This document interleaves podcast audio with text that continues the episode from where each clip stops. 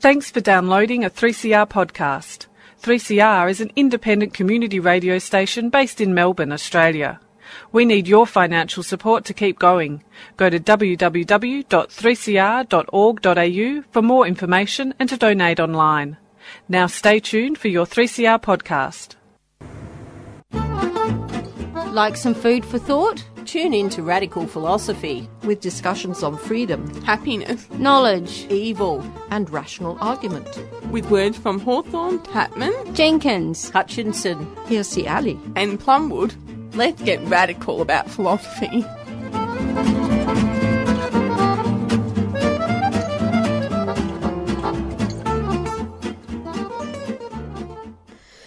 So glad you tuned into Radical Philosophy. I'm your host, Beth Matthews. Today on the program, we're going to be speaking about knowledge and belief.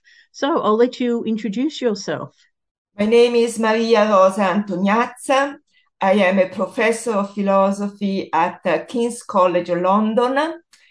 And uh, knowledge and belief is one of my research interests. It uh, has been at the center of my most uh, recent uh, research project in which I am still uh, involved. And uh, I am very pleased to be here today for this interview. Thank you. Great. So, could you give us some background information about yourself? Yes, uh, I was uh, educated in Milan, in Italy, in philosophy and then uh, spent some time in Germany on uh, a fellowship or a postdoctoral fellowship and moved then to Britain. I spent uh, roughly 10 years in Scotland at the University of Aberdeen and then moved uh, to King's College London uh, when, where I am now.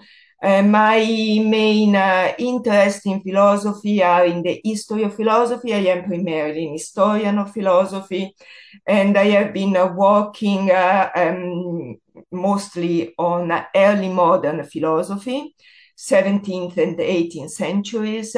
my um, principal author is Leibniz, um, famous German philosopher, but in the project uh, I have been pursuing lately, uh, I have been uh, um, focusing not only on early modern philosophy or on Leibniz, uh, but uh, um, on the history of philosophy more generally and what the history of philosophy can uh, tell us what we can learn from the history of philosophy, which is uh, um, very fruitful uh, for present day philosophical discussions. So the history of philosophy is um, my main interest, but I come to the history of philosophy with a theoretical interest. And this uh, theoretical interest is uh, epistemology, uh, but uh, also um, metaphysical issues, uh, moral issues. What we would we will be talking about today will be the, the metaphysical interest. sorry, the epistemological interest.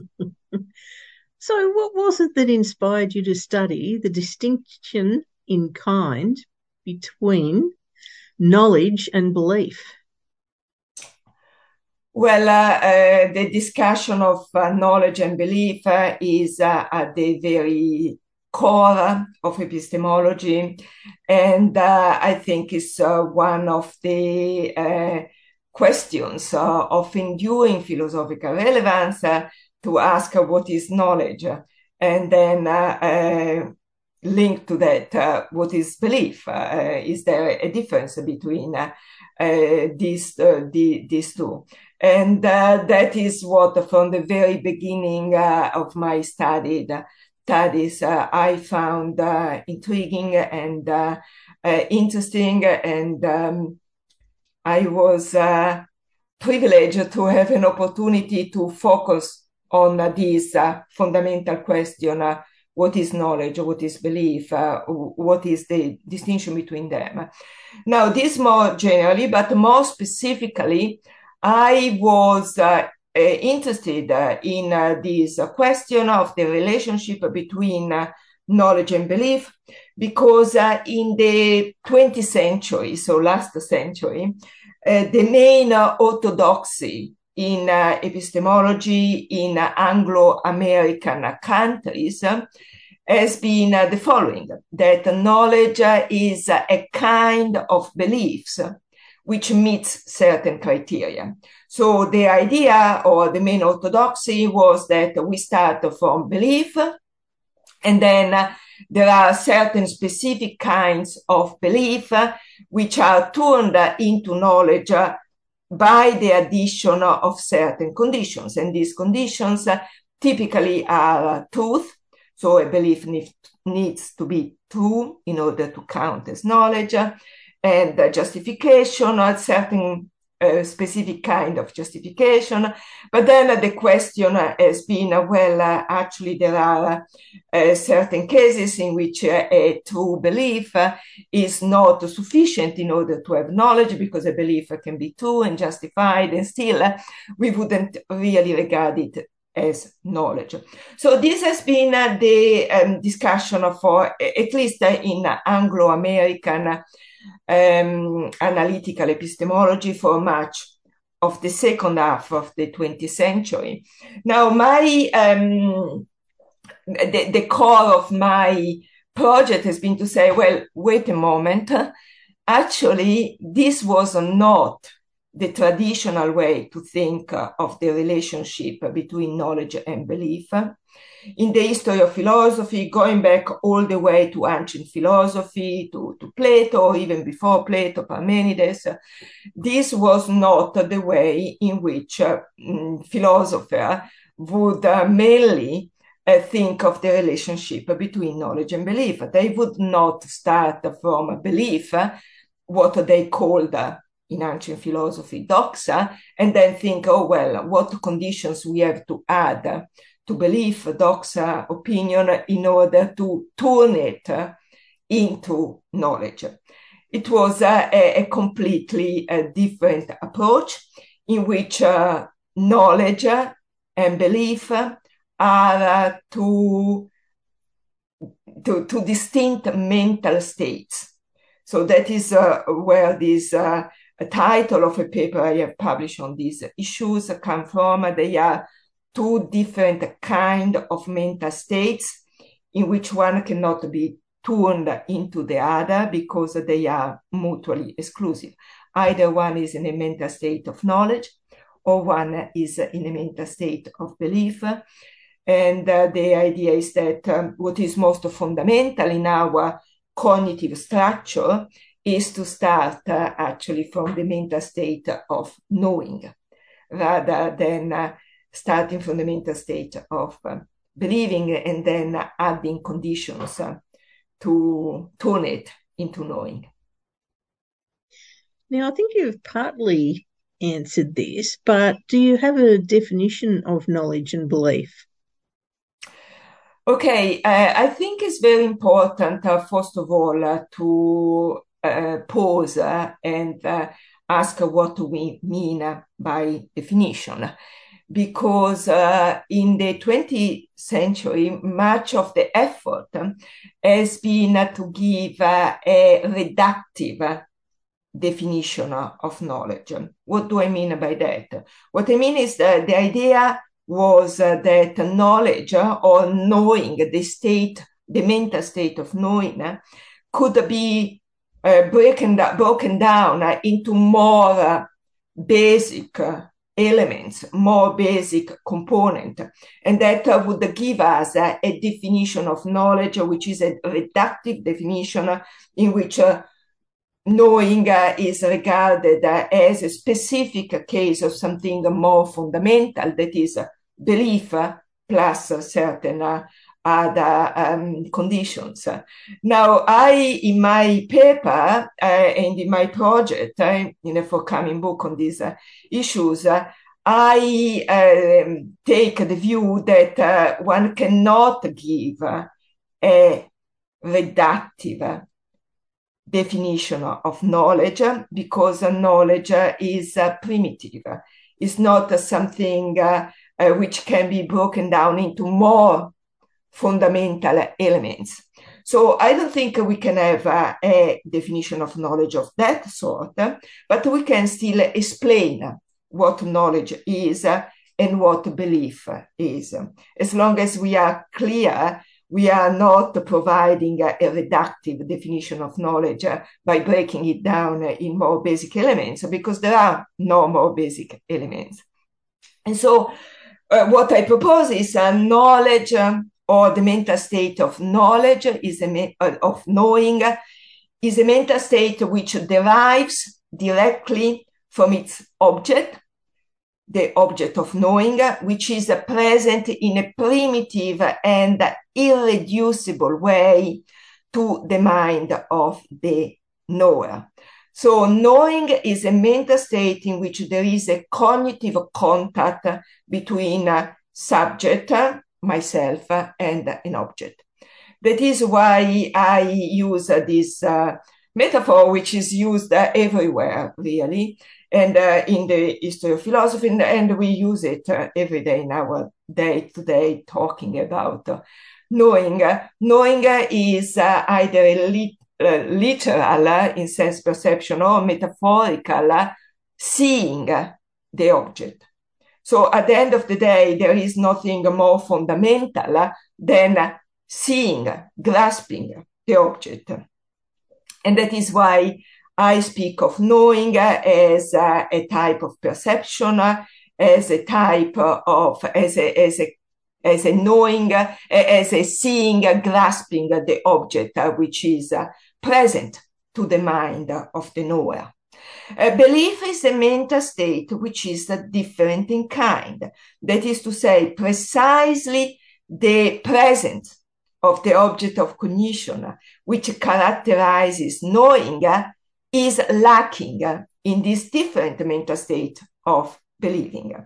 So, to give you a, a, an example, if you like, uh, this is the difference between uh, um, being present uh, um, in a certain uh, event. So, you see uh, that somebody is uh, murdering somebody else, you, you are there, you see it, you have this immediate contact with the state of, affairs because you are there, you see it, you grasp it, and a different mental state in which you were not there, you didn't see the murder, but uh, somebody is reporting it to you and says, uh, look, this morning I was there, I saw what happened, uh, and this and that happened, and uh, if uh, you trust this person, uh, if there are other people which who report the same thing, then you will believe that that is what happened. And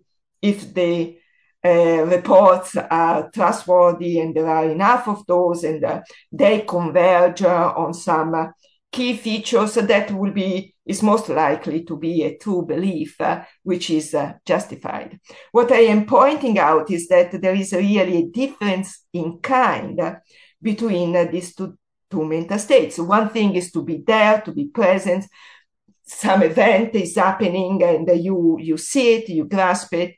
And another thing is not to be there, to hear reports about this uh, and to uh, develop a, a, belief about what happens. Uh, this is just to give uh, you an idea of how this uh, different in kind uh, between uh, the mental state of knowing and the mental state of believing could be, um, as it were, spelled out. There, there, are other cases. This is just an example, but this is this is the key idea, and this key idea give us this contrast between knowing as a, a type of seeing, grasping, and believing being a different mental state in which um, there is not this direct seeing, and it could be roughly characterized by this notion of not seeing. So is there a mental state which is different in kind from belief? Yes, knowing. That is uh, that is the idea that uh, there is a mental state which is different in kind from uh, believing and uh, that is knowing. Let me add something because uh, sometimes I find that uh, there is a misunderstanding here. by saying by saying that knowing and believing are two different mental mental states that knowing can be characterized as seeing and believing can be characterized as not seeing. I am not at all suggesting that believing is somehow a substandard um, cognitive mode. I am not suggesting that uh, we would be better off without these mental states of believing. Because if we think about uh, our cognition, we will see that most of what we actually do is uh, believing uh, with more or less justified grounds. We would be very much in trouble if we didn't have at our disposal these other mental states, which is believing, which enormously extends our cognitive grasp. So what I am uh, saying is not that, oh, wouldn't be better if we could do only knowing? Well, if we were superior uh, uh, cognitive agents who have a, a, a, vision of everything, yes, uh, that would be better if we were God, but we are not uh, such kind of cognitive subjects. And for us, uh, human beings, believing is a fundamental cognitive mode uh, which uh, enormously extend our grasp of uh, what is around us. We would be in big trouble if we did not have knowing but also believing as um, key cognitive modes. Are there any conditions where true belief can be turned into knowledge? Well, my thesis, my claim is that no, that is not the right way to think about knowing. That is the way in which uh, the, at least uh, the second part of the 20th century has taught about knowing as uh, uh, the addition of conditions to belief, to turn believing into knowing. And my the, my key claim is that uh, that is uh, um, just the wrong way to think about the relationship between these two mental states. So I would say that no, that is not the right way to think about knowing and believing. Uh, to take that uh, what you do, as it were, in order to have a knowing is to add a condition to believing in order to turn it into knowing. Why do you think that the Stoics take a very dim view of belief? Okay, so let, let me just put this uh, in uh, very quickly in the framework uh, of uh, what the Stoics more general think uh, of cognition. They, they distinguish uh, three different mental states uh, I mean, I am being uh, very, very rough, but uh, just to give us an idea, one is uh, the mental state of grasping, catalepsis, uh, and uh, this is what um, any rational being can do. when you have an object in front of you, you can grasp this object. you can you you grasp that there is a, a a computer, a laptop in front of you, you, you grasp the elements of a certain state of affairs uh, in which you, you, you are there. Uh, and that uh, is something all rational being can, can do.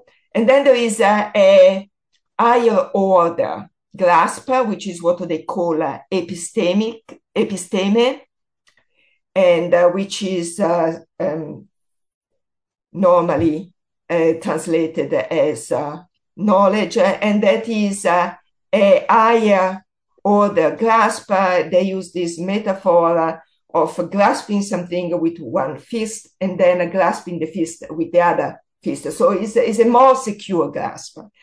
But then there is a third uh, mental state, which is uh, believing uh, or what they call a doxa, in which we give uh, assent to a certain state of affair being such and such, but uh, without having that grasp which really assures us that we are getting at what is, we are getting at reality. That is why the Stoics uh, take a dim view of the state of doxa, because they think we give assent to a certain state of affair being such and such without having that cognitive contact, that grasp, that catalepsis, which we need in order to, to really um, be sure that we are getting it right. Um, now, I, uh, in my proposal, I don't think uh, we should uh, follow the Stoics in this particular um, aspect of uh, taking a dim view of belief. I think belief, believing and knowing need to be distinguished. I think one should be clear whether the claim she can make is a claim of knowing or a claim of believing, of justified believing. But as I said, I think we would be in a very, um, well, we would be in deep trouble uh, if we wanted to go around uh, uh, life only relying on what we strictly know. We, we do need to rely on this other cognitive model, which is believing, what we should do is to make sure that our believing is justified. Could you explain about what is knowing is seen, whereas what is believed is not seen? Yeah, this is this goes back to what uh, I was uh, already um, discussing. That is, uh, um, according to my proposal, uh, knowing is the most fundamental mental state in which uh, we see, we grasp an object as a subject of cognition. We see, we grasp an object, and uh, this is a mental state which can be roughly uh, described as a mental state of seeing. Uh, believing uh, is a different kind of mental state, which can be um, characterized as giving your assent to a certain state of affairs, being such and such, but without being in a position in which you are directly seeing, directly grasping that state of affairs. And that is why I say that it can be characterized roughly as a state of non seeing. You are not there, you have not witnessed such and such happening, but still, very often for good reason, you give assent to a certain state of affairs being such and such, even if you are not in a state of directly seeing, grasping such and such. So that is why I have used this uh, uh, characterization of seeing and not seeing that, uh, by the way, is not just my characterization, but it is uh, attested in the history of philosophy as a way to distinguish the mental state of seeing from the mental state of believing. In which way can knowledge and belief assist people in their everyday life? Well, uh, that is what we do all the time. Uh, certain things uh, we know because uh, uh, we are uh, in a position to, to grasp, to perceive them. Knowing on my account is a kind of perceiving, seeing, grasping. and if we think about our day to day life, that, that is what, what we do. We, we open our eyes, we look around, we, we perceive a certain um, state of affair. And that is um, how our cognition starts, not only with us, uh, but also with animals. The lovely little dogs we were talking about uh, before uh, also starts our cognitive life in this way by, um, as it were, seeing, grasping our environment.